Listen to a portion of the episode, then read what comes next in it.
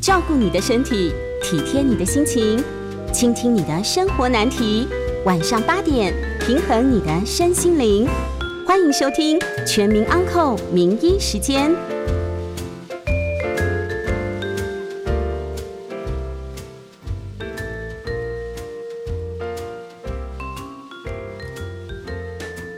好，啊，各位听众朋友，大家晚安。呃，这里是九八新闻台，欢迎收听每周一到周五晚上八点播出的《全民昂扣》节目。我是新竹台大分院的詹鼎正医师。那今天呢，呃，欢迎大家来收听这个节目。哎，说实话哈，真的已经很久很久哈没有到。这个节目来了哈，想当年啊啊，在来到在台北台大的时候哈，我们是这个节目的固定班底。那自从调到了新竹以后哈，就没有机会了。那今天为什么有机会再回到这个节目呢？其实要非常谢谢我们的疫情，因为以前呢是要来这个呃全九八新闻台录音然后那但是现在呢都是用网路。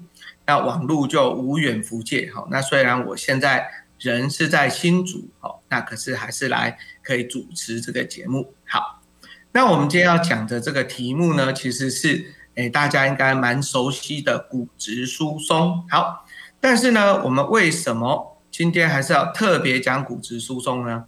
那就是因为哈，呃，骨质疏松的某一些用药，它在跟我们打疫苗的时候。需要有一些间隔的时间，好，那所以等一下到了第二段节目的时候，那我可能就会跟大家稍微强调一下，哈，如果你有用骨质疏松的药，然后到时候你要打我们所有的疫苗，哈，要做些什么事情，好，那所以第一段的时间就先跟大家稍微解释一下什么叫做骨质疏松，好，然后怎么这样做诊断，然后呢，哎，要做怎么样子的治疗，好的。那所以呢，我们来看看说骨质疏松呢，它的定义呢，呃，其实也蛮简单的哈，它就是骨头的量变少，然后骨头的品质变差，好，那所以呢，这些人就容易骨折，好，大家记得容易骨折，好，那我们平常要怎么样去诊断骨质疏松？哈，大致上是这样的哈，首先我们要问说这个病人有没有骨折，哦，有没有骨折？如果一个病人呢，呃，就是哎轻轻的跌倒。或者是呢，你连跌倒都没有跌倒，或者是哈穷一下，结果的背部呢就产生了压迫性骨折，脊椎的扁掉，哈，那这种叫做低创伤骨折，或叫做脆弱性骨折。只要有这种骨折的人，哈，那我们原则上不管你有没有骨密度低，我们都说这个人是骨质疏松，骨质疏松，好。然后呢，呃，如果如果哈。哎，你发现说，哎，我没有骨折的时候，这时候我们会建议做些什么事呢？就要做骨密度，要做骨密度。好，那骨密度的机器呢，我们会建议要做的是叫做双能量，好，双能量的 X 光吸收仪。好，那这个就要去医院，哈，或者是一个比较大的诊所有特别买的机器，好，才能做。好，那平常我们如果呢是在这个药房啊，或什么地方看到一台小小的机器，这个机器是做脚跟的哈。那这是一个超音波的机器，那这个机器可以当做筛检，但是它就不能当做诊断哈。那所以诊断的话，一定要用呃所谓的双能量 X 光呃吸收仪哈。那做的时候要做哪个部位呢？要做腰椎跟两边的髋部哈。那怎么样得到一个检查？就说呃要。找这两个地方答案最低的，好，我举一个例子，假设腰椎是负二，然后呢，呃，髋部是负三，这时候你的骨密度答案就是负三，好，答案就是负三。那什么样的人才叫做骨质疏松呢？好，我们原则上就是，呃，它的诊断有一个东西叫做 T 值，好，怎么来的？我们先不管它。如果这个 T 值呢小于等于负二点五，好，T 值小于等于负二点五，那么您就有骨质疏松，好。那如果呢，您又有骨折，又有 T 值小于等于负二点五，好，那这个就叫做严重骨质疏松，好，那这时候我们就会某种程度的，虽然觉得很悲伤，但是也会恭喜您，为什么呢？因为这时候我们的健保就会开始给付您的骨质疏松用药，哈，这句话很重要，哈，健保说一定要有断才可以，哈，骨没有骨折的时候，那健保是不给付骨质疏松用药的，好。那么骨质疏松哦有多严重是这样子哈，大家可能不太知道。我们先看第一个叫盛行率好了哈，盛行率就是到底有多多常发生哦。那我们有说了哈，大致上呢一个诶老人家哈或者是一生啊女生一生有三分之一的机会会发生骨折，那男生就差不多是一半五分之一好，然后呢？如果比较严重的一个骨折叫髋部骨折，哈，那呃比较担心的是这样，就说一旦有了这个髋部骨折，那死亡率其实是非常高的，哈。我们的统计，哈，在比较一九九九年比较呃远的时候，那时候男生一年死亡率是二十二 percent，哈，女生是十五 percent。到了二零零九年有变好一点点，哈，那男生一年。髋部骨折后的死亡率也是有十八 percent，然后女生还是有十一 percent。那除此之外，如果你一旦髋部骨折之后，有百分之八十的老人家哦可能会造成这个有一点失能哦，有一点失能哦。所以呢，这个其实都是很严重的一件事情好，所以希望大家不要因为骨折而造成失能好。所以呢，我们会建议是这样子的。如果你有骨折的时候，我们希望呢要好好的去做一个东西，叫做骨密度的检查，而且要接受骨质疏松的治疗。所以希望你不要再断第二次，不要再断第二次。好，那所以呢，呃，研究告诉我们说，哈，虽然大家都知道说啊，骨折之后应该就已经骨质疏松，可是真正有去做骨密度检查的人，哈，通常只有四分之一。有做骨质疏松治疗的人，哈，可能只有不到三分之一，哈，而且这个三分之一是连钙跟维他命 D 都算，好，所以呢，如果我们谈说只有用骨质疏松药物的，哈，那这一种人其实是不到不到五分之一，哈，所以是一个很严重的事情，哈，所以我们会希望说大家要认识骨折是一个很严重的健康问题。也知道说骨质疏松呃是一个很常见的问题，那希望大家呃能够重视这样子的一个问题。好，那我们的问题应该说好啦。那假设我觉得骨质疏松很严重，那我要怎么样提早知道这件事情呢？好，首先呢，我们先来看那个骨头没有断的人。那骨头没有断的人，手我们就要问说，诶，做一个很简单很简单的检查哈，你们现在自己可以在家算一算，你可以叫做。年纪减体重，哈，年纪减体重，如果大于二十的人，哈，就应该去给医生看，然后请医生帮你排一个呃骨密度检查。好，那我举一个例子，如果一个老人家他有八十岁，哈，然后呢他的体重是五十公斤，所以年纪减体重就是三十大于二十，所以大致上是一个瘦瘦的老人家，哈，非常瘦的老人家。他就是骨质疏松的高危险群，那这些人就要做骨头的密度，哈。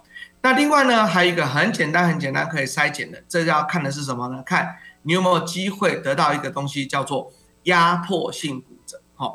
那大家可能没有听过什么叫压迫性骨折，哈，其实诶也不是那么困难，其实就是骨头扁掉的意思。那扁在哪里？扁掉脊椎，哈。那本来我们的脊椎，哈，应该是方方正正的。所以你如果说有一段扁掉的时候呢，那这时候它就会哎有一边翘的，有一边是扁的，这样哈，那这个就叫做压迫性骨折。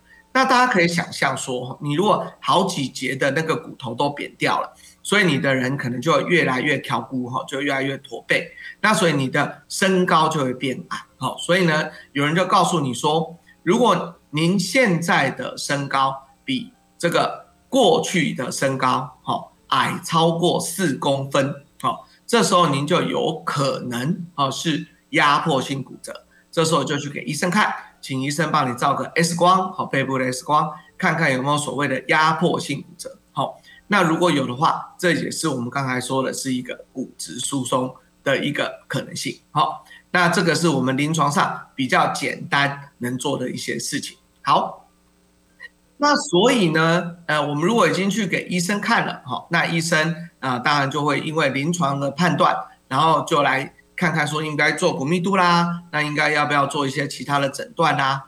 那除了这个我们刚才讲的这个骨密度之外，有时候呢，我们还需要抽抽血或做其他的检查。为什么呢？因为不是所有的骨质疏松都是因为老化得到的。好，有一些人要有这个叫做次发性的骨质疏松。好，那什么叫次发性呢？就是因为其他的疾病或药物得到的。好，所以举个例子，譬如说有一些人常常吃类固醇。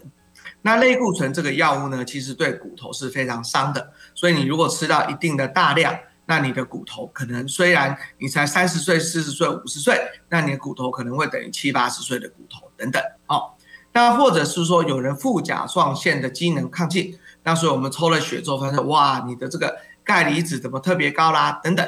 哦，那我们就发现说，你可能是因为副甲状腺出了问题。所以你才会造成骨质疏松，好，所以我们除了一般的检查之外，还要找找看你是不是有次发性的骨质疏松。那我们刚才也特别提到说，健保如果这个诶骨头没有断掉的，哈，它是没有做很多的给付，好，所以呢，呃，我们呃会发现说了，哈，如果这个诶老人家六十五岁以上的女生跟七十岁以上的男生。好，我们会建议说，可能可以花点钱哈，做骨密度的检查。那骨密度目前大部分的医疗院所哈，呃，一个部位是差不多六百块钱左右。然后呢，呃，两个部位加起来就是一千两百元。好，那当然这个呃每个医疗院所有时候钱不太一样。好，但不过大部分就差不多这个钱。好，所以年纪到某个程度，就算你骨头没有断，好，那我们也会建议您花个钱。做骨密度，好，那如果年纪没有那么老的，好，那我们可能就会建议说，当你有危险因子，好，比如说刚才说骨头断掉过的啦，或者有吃这个呃骨骨密那个诶类固醇药物的啦，等等，哈，那这些人就应该做一下骨骨密度的一个检查，好，好，那呃再来要讲的事情，应该说，假设假设你真的确定已经有骨质疏松。那接下来就要怎么办？哦，怎么办？那当然就是要评估哦，要不要做一些治疗？哦，可是，在治疗之前，我们希望大家基本功要做。哈，什么叫基本功？哦，有几件事情。第一件事情就叫做，哎，不抽烟。好，不抽烟。好，第二个呢，就是适量饮酒。如果要喝酒，只能喝呃一点点。好，那什么叫一点点呢？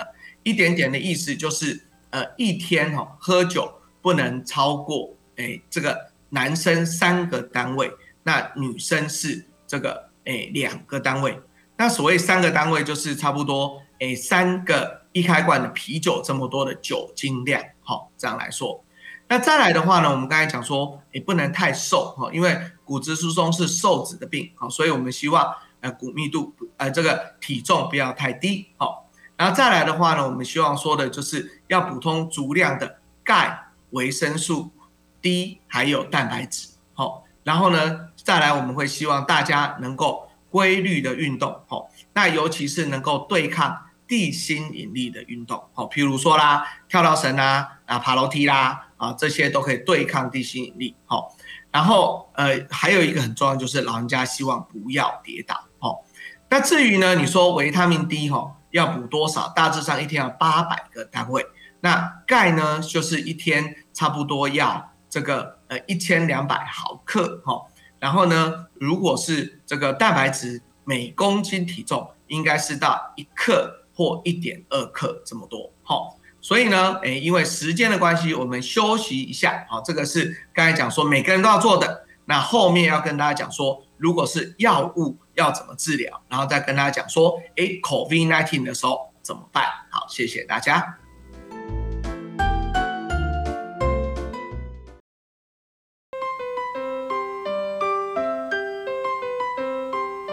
欢迎回到九八新闻台全民安扣节目，我是新竹台大分院的詹鼎正副院长，啊，今天呃非常高兴要又回到了这个九八新闻台啊，要跟大家分享骨质疏松。好，那等一下呃进广告之后呢，我们会呃接受大家的 call in 哈，那我们 call in 的号码是零二八三六九三三九八。好，那三十分钟前我会再跟大家提示一下。好，那我们刚才前情提要是说骨质疏松要先诊断。那诊断完之后呢，呃，要开始治疗哈。那治疗除了我们刚才讲的说大家应该做的事情哈，比如说补充钙、维他命 D、蛋白质之外，那可能就需要用骨质疏松的药物哈。那我们先讲这些药物，如果要上市的话，它其实最少最少都要一定能减少这个脊椎的压迫性骨折哈。至于它能不能减少脊椎外的骨折，譬如说像髋部骨折等等哈。那就是每个药不一定相同哈，但是至少它都可以减少脊椎的髋部骨折。好，好，那我们把这个药物哦，一般来说是分成这个两大类哈。第一类呢是叫做抑制骨头破坏的药，哦，所以呢，如果骨头不被破坏，那你的骨密度当然就会增加，好，因为不会破坏。第二种比较强的药就是真的能够刺激骨头生成的药，就是长骨头的药，好。那所谓长骨头的药，其实它呃大致上是放在二线啊？为什么呢？因为诶，第一个它比较贵啊，它第一个比较贵哈。那第二个呢，呃，就是它呃治疗上也比较麻烦好，所以我们就想一想第一类的药哈。好，那第一类的药哈，大致上我们也分成呃一个很大很大的类叫做双磷酸盐哦。那为什么要特别讲这个双磷酸盐？因为这是一个很特别、很特别的药物哈。呃，我们先讲说哈，呃，高血压好了，我们任何的一个慢性病的治疗，应该都是治疗一辈子的，治疗一辈子的。好，所以呢，呃，所以我们如果说吃高血压药，一定是每天吃、每天吃、每天吃、每天吃，然后希望把血压控制在一个呃程度以下。所以理论上治疗骨质疏松也应该是这个概念，应该是治疗一辈子。可是呢，刚好双磷酸盐这一类的药，它是很特别的。它如果长期治疗之后，它有很大的一部分可以存在骨头里面，存在骨头里面。好，所以呢，当它用了一定的时间之后，如果我们的骨头的密度改善的很好，而且呢没有新的骨折，这时候我们可以考虑让病人休息。好，那休息之后，我们可能每隔一年、两年或一阵子再测骨密度，当它骨密度慢慢在掉到某个程度之后，我们再把药用回去。好，那这样子的话，病人就会是一个循环。好，我就打个三五年，吃个三五年，然后休息个几年，等到变差了，然后再打个三五年，再休息个几年，好，诸如此类这样的做法。哈，这是一个很特别、很特别药物，但是我们要强调，目前只有双磷酸盐可以这么做。其他骨质疏松的药都是跟高血压的药一样，都是要用一辈子。好，大家记住哦，都要用一辈子。好，好。那所以呢，双磷酸盐的药我们有呃常见的有好几种。哈，第一类是用吃的。哈，那吃的药有一个礼拜一次。哈，那也有一个月一次的这样子。那如果是用打针的呢，我们有三个月打一针，我们也有一年打一针。好，这是双磷酸盐的药。好，那相关的这个诶，这个效果呢，大致上都还不错。哈，然后呢，副作用来看呢，因为吃的就会有所谓肠胃道副作用。那打针的哈，大家要注意的是，第一个礼拜，我们先讲第一个礼拜打针的药，有一些人就会有一点点这个发烧啦、肌肉痛啊等等。哈。那就有点像，哎，现在流行的打疫苗哈，打过疫苗之后有一点点不太舒服这样的感觉，那通常一个礼拜就过去了。所以我们通常给打针的药呢，我们就会给一些普拿疼啊，或给一些这个止痛药、退烧药啊，好让他一个礼拜能够安全的度过。好，那但是打针的好处就是它，哎，不用一个礼拜吃一次，或不用一个月吃一次，它可以，哎，三个月或一年再回来一次。好，这是它的好处，这样子。好。那除了双磷酸盐之外，另外有一个药，它跟双磷酸盐非常像，好，可是它是一个抗体，它是一个抗体，它每半年打一次，好，它每半年打一次。那这个药呢，因为它不是双磷酸盐，所以呢，它一旦一旦我们半年后不打的时候，它就会很快速从体内消失。那消失之后，它效果就会很快速的退掉。退掉之后，你的骨头就会很快速的崩解。好，所以这一个叫做单株抗体的这一个药呢，就是每半年一定要很准时哦过来打针。好，那它的诶这个因为是打针的，然后它其实打的时候没有太大副作用，其实也还不错。但是大家就记得说，当你用这个单株抗体的药物的时候，半年左右就要乖乖回来。好。那尤其像我们最近啊，这个诶有疫情的时候哦，如果你真的要延后，最好最好不要超过七个月，好，最好最好不要超过七个月，好。可是刚才我们讲的这个双磷酸盐，哈，有时候你延个一两个月，哈，长一点点可能还好，因为我们刚才讲说这些药物可能会存在你的身体里面，哦，可能会存在你的身体里面，所以它会慢慢的消耗，好，所以各有优缺点，各有优缺点，好。那刚才讲的那四种药物呢，其实都有一个共同的问题，也是大家都有一点担心的，就是说它们会造成一个很少见、很少见、很少见的副作用啊，叫做呃牙床骨坏死哦，可能一千个、两千个才会走一个哈。那这个东西就是，如果真的要拔牙或植牙之前，应该跟你的内科医师或骨科医师商量一下，这样好。那如果说诶没有办法用双磷酸跟单株抗体的，我们可能可以有另外一个药，就是有一点叫做雌性素哈，雌性素的一个调节剂，那个是每天吃一次，好，每天吃一次。那每天吃一次的这个药呢，那原则上它有点像荷尔蒙，所以有点像荷尔蒙停经后的一些副作用会跑出来，好。然后这个药有一个很少见的副作用，就是会造成。这个静脉栓塞，哦，深部静脉栓塞，哈，也是差不多一千一个一个，好，那但是这个药就没有所谓呃牙床骨坏死的副作用，所以当然是各有千秋，哈，那但是这个药我们刚刚提过，如果要吃就是要吃一辈子，好，那这是我们常见的叫做诶这个抑制骨头退化的这个药，那如果是要让骨头长骨头的药，原则上目前有两种。好，有一种药是副甲状腺素，它是要每天打，然后打多久呢？总共要打十八个月，总共要打十八个月。好，那打这个十八个月呢？因为每天打，它就要像打皮下，就是像我们打胰岛素一样。好，所以有时候大家打起来就会有点辛苦。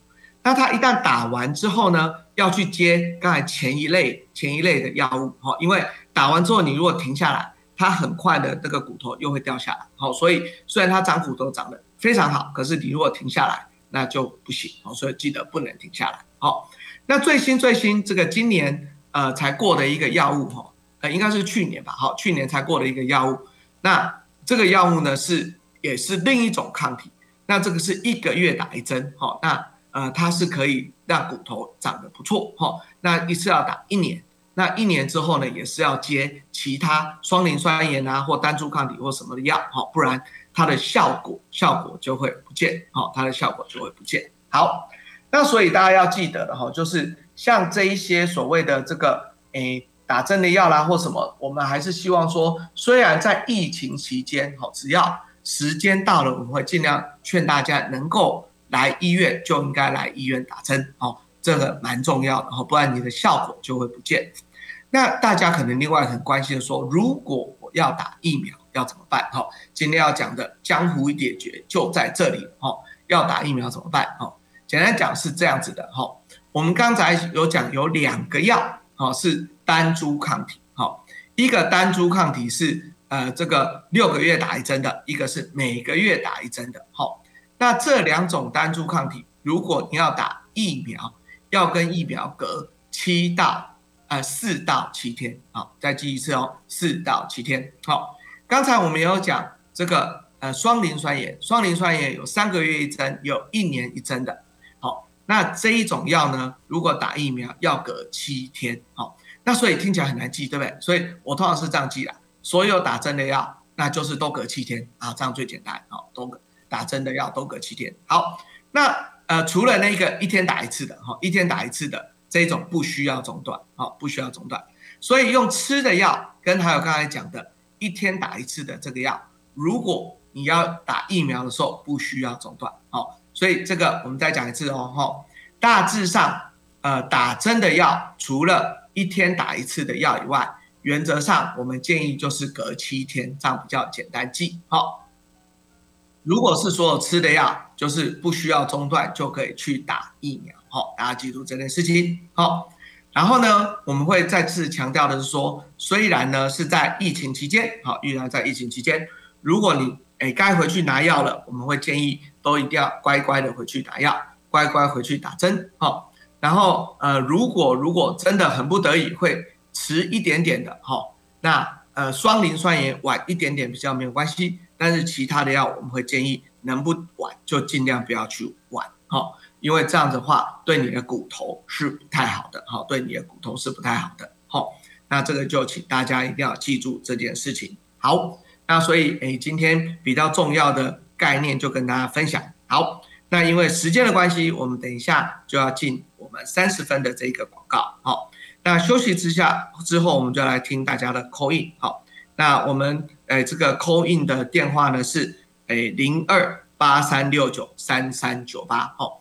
那我本身是老人科的医师了哈，哎，早上刚刚才忘记讲了哈，那所以有了跟老人科相关的问题哈都可以问哈，哎，不一定要只问骨质疏松哈，就是老人科的问题都可以问好，那我们就非常谢谢大家，谢谢。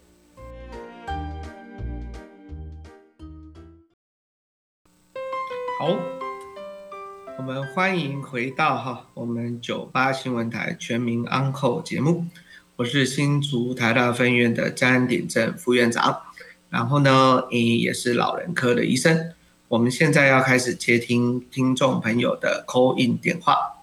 那我们的 call in 号码是零二八三六九三三九八零二八三六九三三九八。好，那不知道我们现在有没有 call in 的人呢？啊，听说目前没有啊，真的有点尴尬。好。那没有的时候怎么办呢？哎，那就自己高兴要讲怎么讲什么。好，好，那我们就来讲我们的骨质疏松。哈，刚才已经跟大家讲说，其实骨质疏松的治疗哈，应该是终身不间断。哈，但是如果你用了双磷酸盐，用了一阵子之后，哦，可能是三到五年一个循环。哈，那改善的很好，可能可以休息。哈，但是还没有到休息时间的啊，那当然就不建议休息。哈，那我们也建议说，在疫情期间，哈。啊，如果时间到了啊，该服药就应该服药，好，然后该打就该打。好，我们有一位刘先生，哎，麻烦刘先生。喂，是，你好。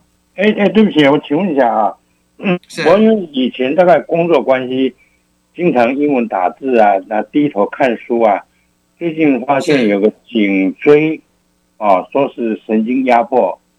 那结果走路哈，变成左半部行动就不良。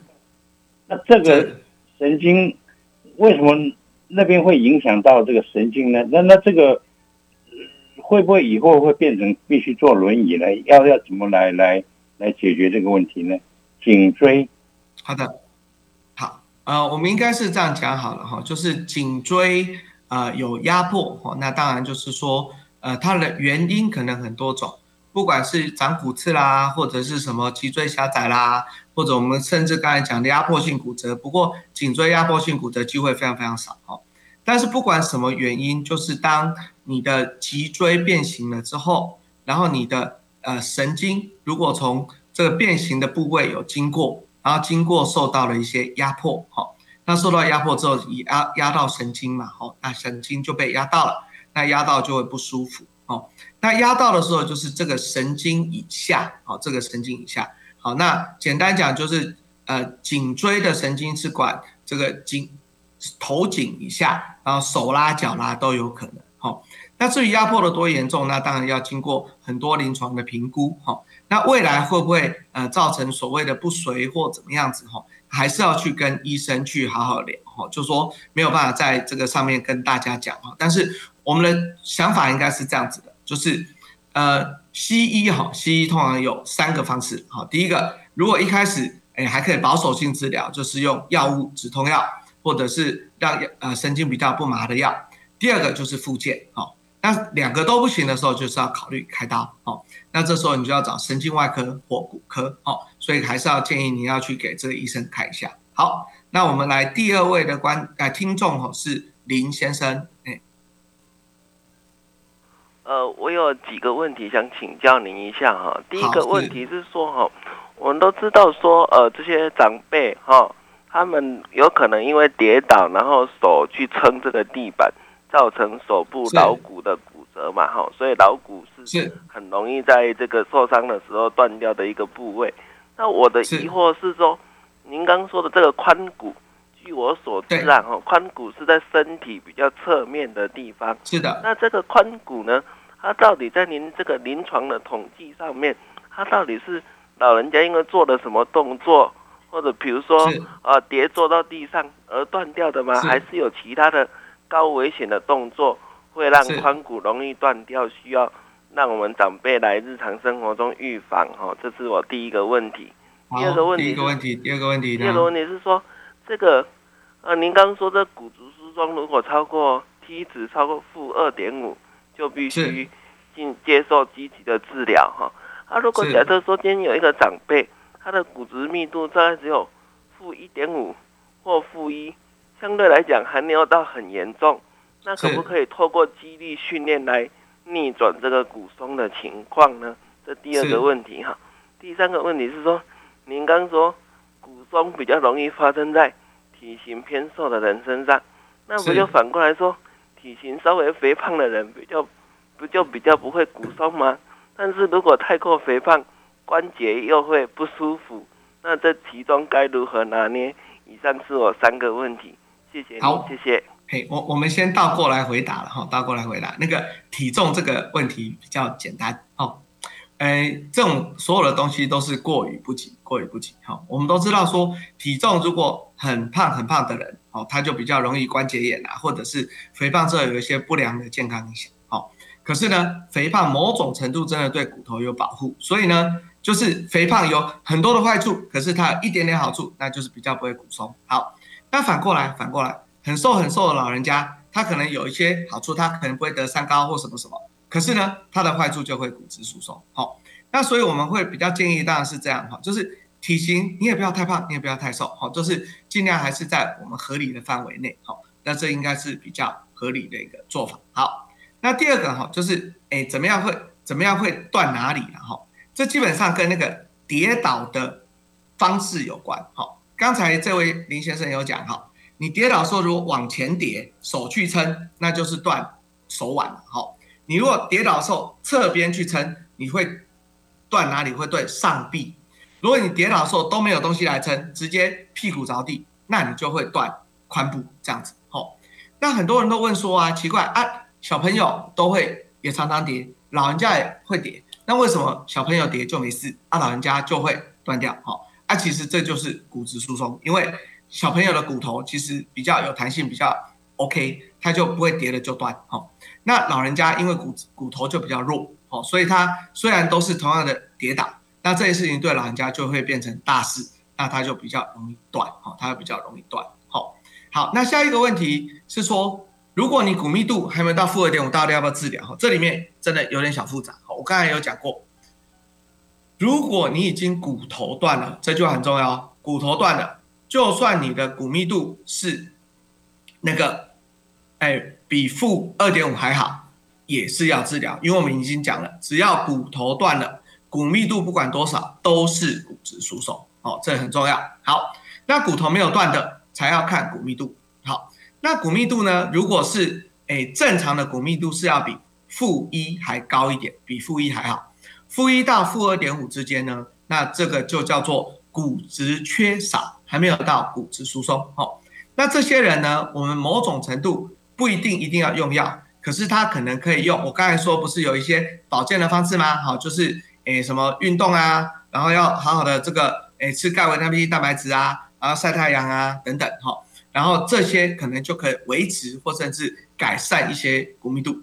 那甚至你把肌肉好好的训练好，因为肌肉这个训练的同时，那你也会训练到骨头，肌肉骨头连在一起的哈，这些可能都会有一些帮助。好，那但是不要忘记了，因为我们每个人哈会变老，老这件事情就会让骨头慢慢的掉，哦，所以呢，就是哎两边是一个平衡的。好，那我们再听一位林女士的问题，嗯。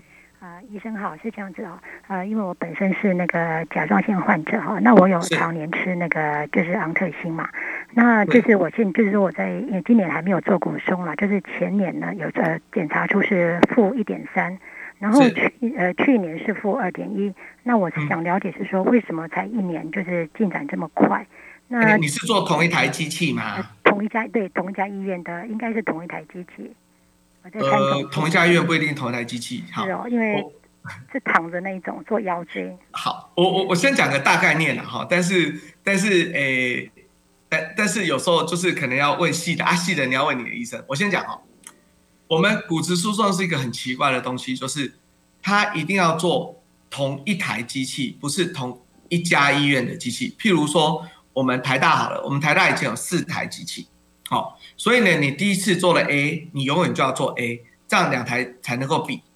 那有时候呢，如果医生不小心开了不同台机器，那你可能就会数字有很大的不一样。好，这是一个不一样的最大可能性。第二个呢，也是看部位。我刚才有讲说，你一次都一定要做两个部位，然后要看那个最低的那一个，这样子嘛。好，那所以呢，譬如说，如果医生一次只做一个部位，他这次做 A 部位，下次做 B 部位，好。那这两个部位就不能拿起来比，好，这也是不能比的，好。那第三个还有所谓摆位的问题，哈，有时候如果你摆位没有摆得很正，所以你的数字可能就不一定很准，好。那第四还有所谓的那个 artifact，就是有一些外来物，譬如说你那天刚好这个衣服上面有一些诶挂了什么东西忘记拿掉等等，哈，那这些可能都会造成骨密度两边差很多，好。那所以如果真的有时候觉得差很多，然后诶看起来怪怪的，好。那或者是那个诶判断的位置哈，因为有时候呢，我们虽然说这是第二三四五节，可是有人刚好把一二三四节跟二三四五节，然后那个倒过来哈，就是没有对好哈，所以诶当分数差很多很多的时候了哈，我们会希望把两边的片子都拿起来看一看，然后把所有的条件都对一对好，然后可能不会说一定是那个诶那个病人忽然改善很多哈，因为听起来这个。有点小怪，这样哈啊，不过细节当然还是要问您的医生吼，会比较知道到底发生了什么事情，这样子好不好？好，哎，那这就只是一些猜测。好，再问一位林先生，哎，医医师你好，哎，你好，我今年七十九岁，是那个半年前我有到医院去检查骨质密度哈，是，一那个什么机器我我我不会讲，那是用躺着的。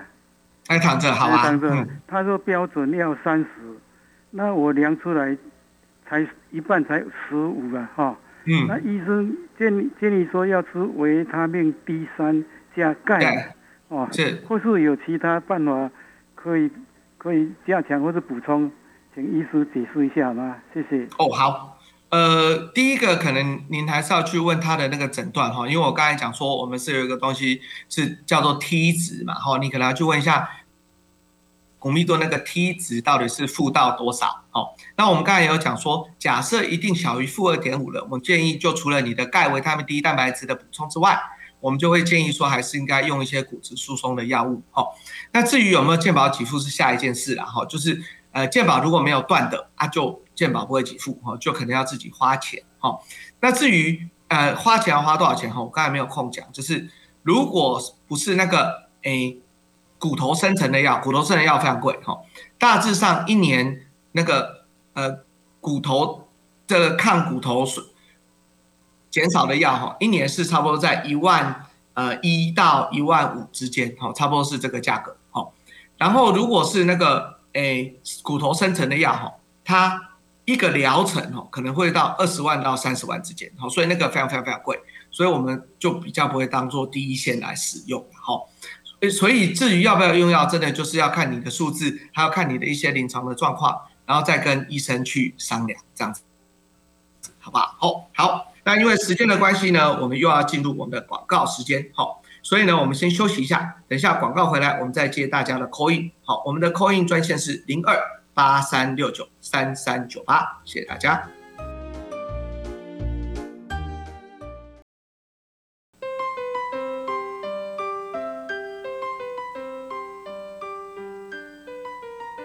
好啊，欢迎回到九八新闻台全民安扣节目。好，我是新竹台大分院的张鼎正副院长。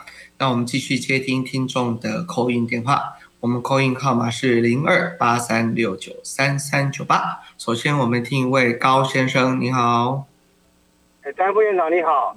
是你好。那个，你刚刚提到骨质疏松这件事情，那我们现在一些健身教练有。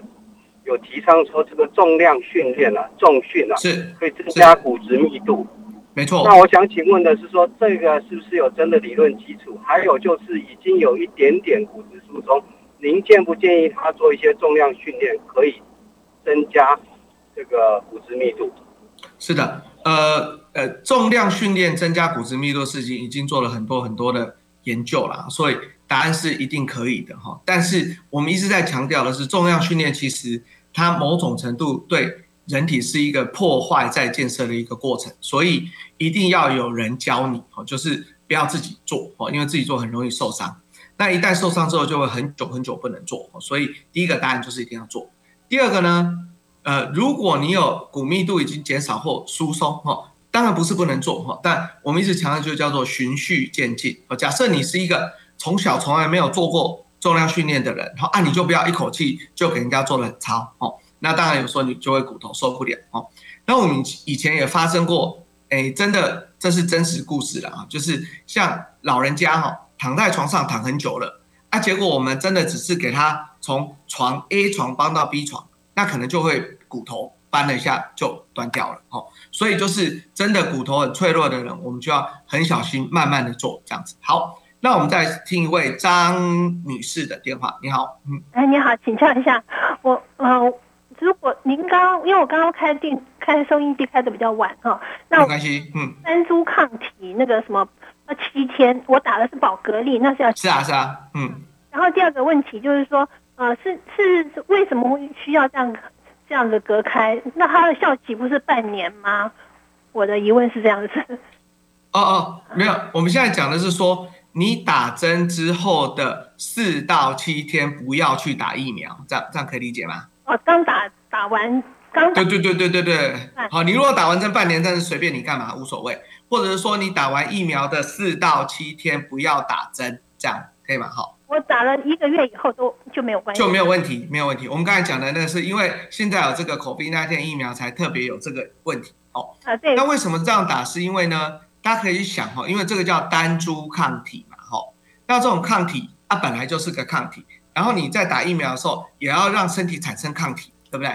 那是不是两个抗体搞不好会产生什么不太知道？那所以他们就希望说至少隔个几天，让大家相安无事的，好，白话文是这样，这样子。所以，也是这种的。好，所以就是单株抗体的，我们会建议隔四到七天这样子。啊，宝格丽属于吗？哎，宝格丽士啊，宝格丽是，嗯，好，谢谢。好，好，那不知道有没有其他的问题？嗯，好，一位林先生，我发现今天姓林的特别多，哎，很像四位五位，太厉害了。好，嗯，哎，医师你好，哎，你好，哎，你好，哎，那个我是那个 T 值是那个二点三呐，负二点三还是正二点三？负二点三。哦，负二点三，呵，然后，然后，然后那个医生是建议。我吃那个好像是一个礼拜吃一丁那个，就是好 OK 啊药。哎呀，然后然后诶，后来我我吃完以后，因为听说会什么那个牙床会坏掉，所以我就吃好像几个月我就不太敢吃了。啊，后来我现在是在补充那个低钙片是啊，这样可以吗？好，这个我我们要讲就是所谓的好处跟坏处了哈。所以大家记得一件事情是这样子的哈。所有骨质疏松的药，哈，不管是哪一种，它会在未来减少你骨折的风险差不多一半，哦，骨折风险差不多一半，好。但是你如果只用钙跟维他命 D，好，那目前的呃这个诶研究告诉我们说，差不多最多最多就是减少十 percent 到十五 percent，好。那而且不是每个研究都有效，所以我们先讲就是说骨质疏松药不管哪一种，就一定是有效，会减少风险一半这样子，好。然后呢，呃，大家现在担心的那个所谓的双磷酸盐的副作用，就是牙齿的这个副作用，好，我说牙关节坏死的副作用，大致上呢是一千个左右才会发生一个，而且通常是要治疗三五年以后才会有机会发生。好，所以呢，至于到底要怎么用，那当然就是在您的心目中好处跟坏处要量一量，好，要量一点。好，那在我们这个诶内科医师的想法或骨科医师的想法，我们大致上会觉得说，如果你已经符合应该去治疗的这个程度，哦，那它的好处理论上应该是比它的坏处还多，这样子，嘿，是。好，我们再听一位陈女士。陈女士，你你，请问你下次上节目是什么时候？我好久没听到你的声音了。诶，我已经好几年了。今天我就说是个意外，是因为那个我现在跑不太回台北。对啊，我知道啊，你好久没有上节目，好想听。我好想听。因为今今天是因为刚好他们是做网络的，所以才会有。嘿，那如果他们以后还有做网络了，再问他们什么时候邀请，我满在。嘿。今天真的是意外的意外的意外。哎呦，那我刚好今天有特，我好久没听到你，我好想。对啊对啊，应该五六年了，对啊。对啊，好久了。哎呀，你当姐过来，你知道啊？的这个听众朋友这样哈，以前都一年好几个月都会来这样子。哎，啊你你当时要来，你都唔知啊？唔知啊，今日是第一届啊。哎，啊都都还有啊，听到。你赶快打电话跟他们说多邀请啊，我们就上节目。好好好，那我跟。那个头拄喺电话讲就会使吼。好，感谢感谢。你一直来，我最想你诶，我最听你讲诶咧。谢谢谢谢。真正就好诶咧。好，那不知道大家听众朋友有什么问题吗？嗯。好，一位陈先生你好，嗯。呃，我是想问，呃，其实是一个我认识的一个一个长辈了，她九十岁女性哈，那呃一年多前就是跌倒，然后好像是大腿骨折。是后骨折，嗯，呃，然后他就，呃，就是因为骨质疏松的关系啦，那好像说呃愈合的也不是很好，但是他的医生是跟他说，因为他已经九十了，所以用用我我不知道他有没有讲了什么其他的方法啦，因为你刚刚讲了好三四种之多嘛，哈，增加骨质，可是他是说年纪很大，好像用其他的方法大概都没什么用，就是想办法适应它就好。那不知道，呃，你你会怎么样建议？像像这样，这这分几件事情呢？哈，第一个当然是在断掉的时候，第一件事情我们会觉得说，只要那个身体还 OK，好，那我们会建议第一个要开刀，这样这个很重要，就是开刀之后他才能够行动，哦。可是当然，如果说有人这个非常非常不健康，那这时候骨科医师就会评估他没有办法开刀，好。那一旦没有办法开刀就很尴尬了，因为他骨头就没有办法愈合，那他行动就很惨哦。我们现在讲的骨质疏松，任何一个用药，它没有办法让它愈合哦，没有哦。我们现在做的都是预防下一次的骨折，就是因为你骨头长得比较用，所以呢，下次跌倒的时候我不会断，或者是我不会哎这个扁掉下一节，好，所以骨质疏松的药不能取代骨科帮病人去。做手术的处理这样子，好，那所以呢，因为呃病人也没看过，所以我想你还是要跟骨科的医师商量，好，因为有时候他们如果没有去开刀或什么，他们其实比较担心的，应该就是病人的一些状态，好，譬如说有一些老人家因为身体真的非常非常虚弱，他可能开刀的时候，开刀的时候在开刀的那个开刀房就是一个很大的风险，他去麻醉也是一个很大的风险。好，那所以我刚才一直在强调叫两害相权取其轻。好，任何一个动作都有它的好处与坏处。好，所以我们的东西都要跟医生讨论说，大致上你会觉得呃好处比坏处多的时候才会做。啊，但因为这个病例没有看过了，好，所以我们还是建议你跟医生稍微多聊一下，看看什么治疗对他是比较合算的这样子。好，好。那诶，今天哦，真的也是非常非常高兴，然后诶，还有一位那个陈女士，居然是那个很久很久以前的粉丝哦，真的已经太久太久没有回来 News 酒吧，好，然后呢，诶，而且哈，今天还有一个很感动的事情，因为还有一分钟哈，我要特别讲哈，那我有一位同学啦哈，他今天生日，七月七号生日，然后他说他生日的时候一定要做好事，所以呢，他就诶自己开车哈，从新竹哦哈开到台北。然后去买了一些这个饮料，然后就叫开回台新竹，然后就送给我们医护人员哈，来慰劳我们这个呃很辛苦的这个诶病房里面的这些医护人员，好，所以我们在这里也是祝我们同学生日快乐，好，然后呢，诶也非常谢谢大家哈，真的在这一段哈这个防疫期间呢哈，大家其实我真的非常谢谢很多很多人哈，对呃我们这个医护人员哈都有很多很多善心之举啦哈，那也希望说我们的这个。诶，三级哈能够很快很快的能够解除哈，因为感觉是慢慢有望哈，感觉慢慢有望哈，也希望大家的生活能够慢慢的恢复正常哈，慢慢的恢复正常哈，那也期待了哈，期待啊看看还有没有什么机会能够再回来这边哈，那今天就非常谢谢大家好，谢谢大家，晚安。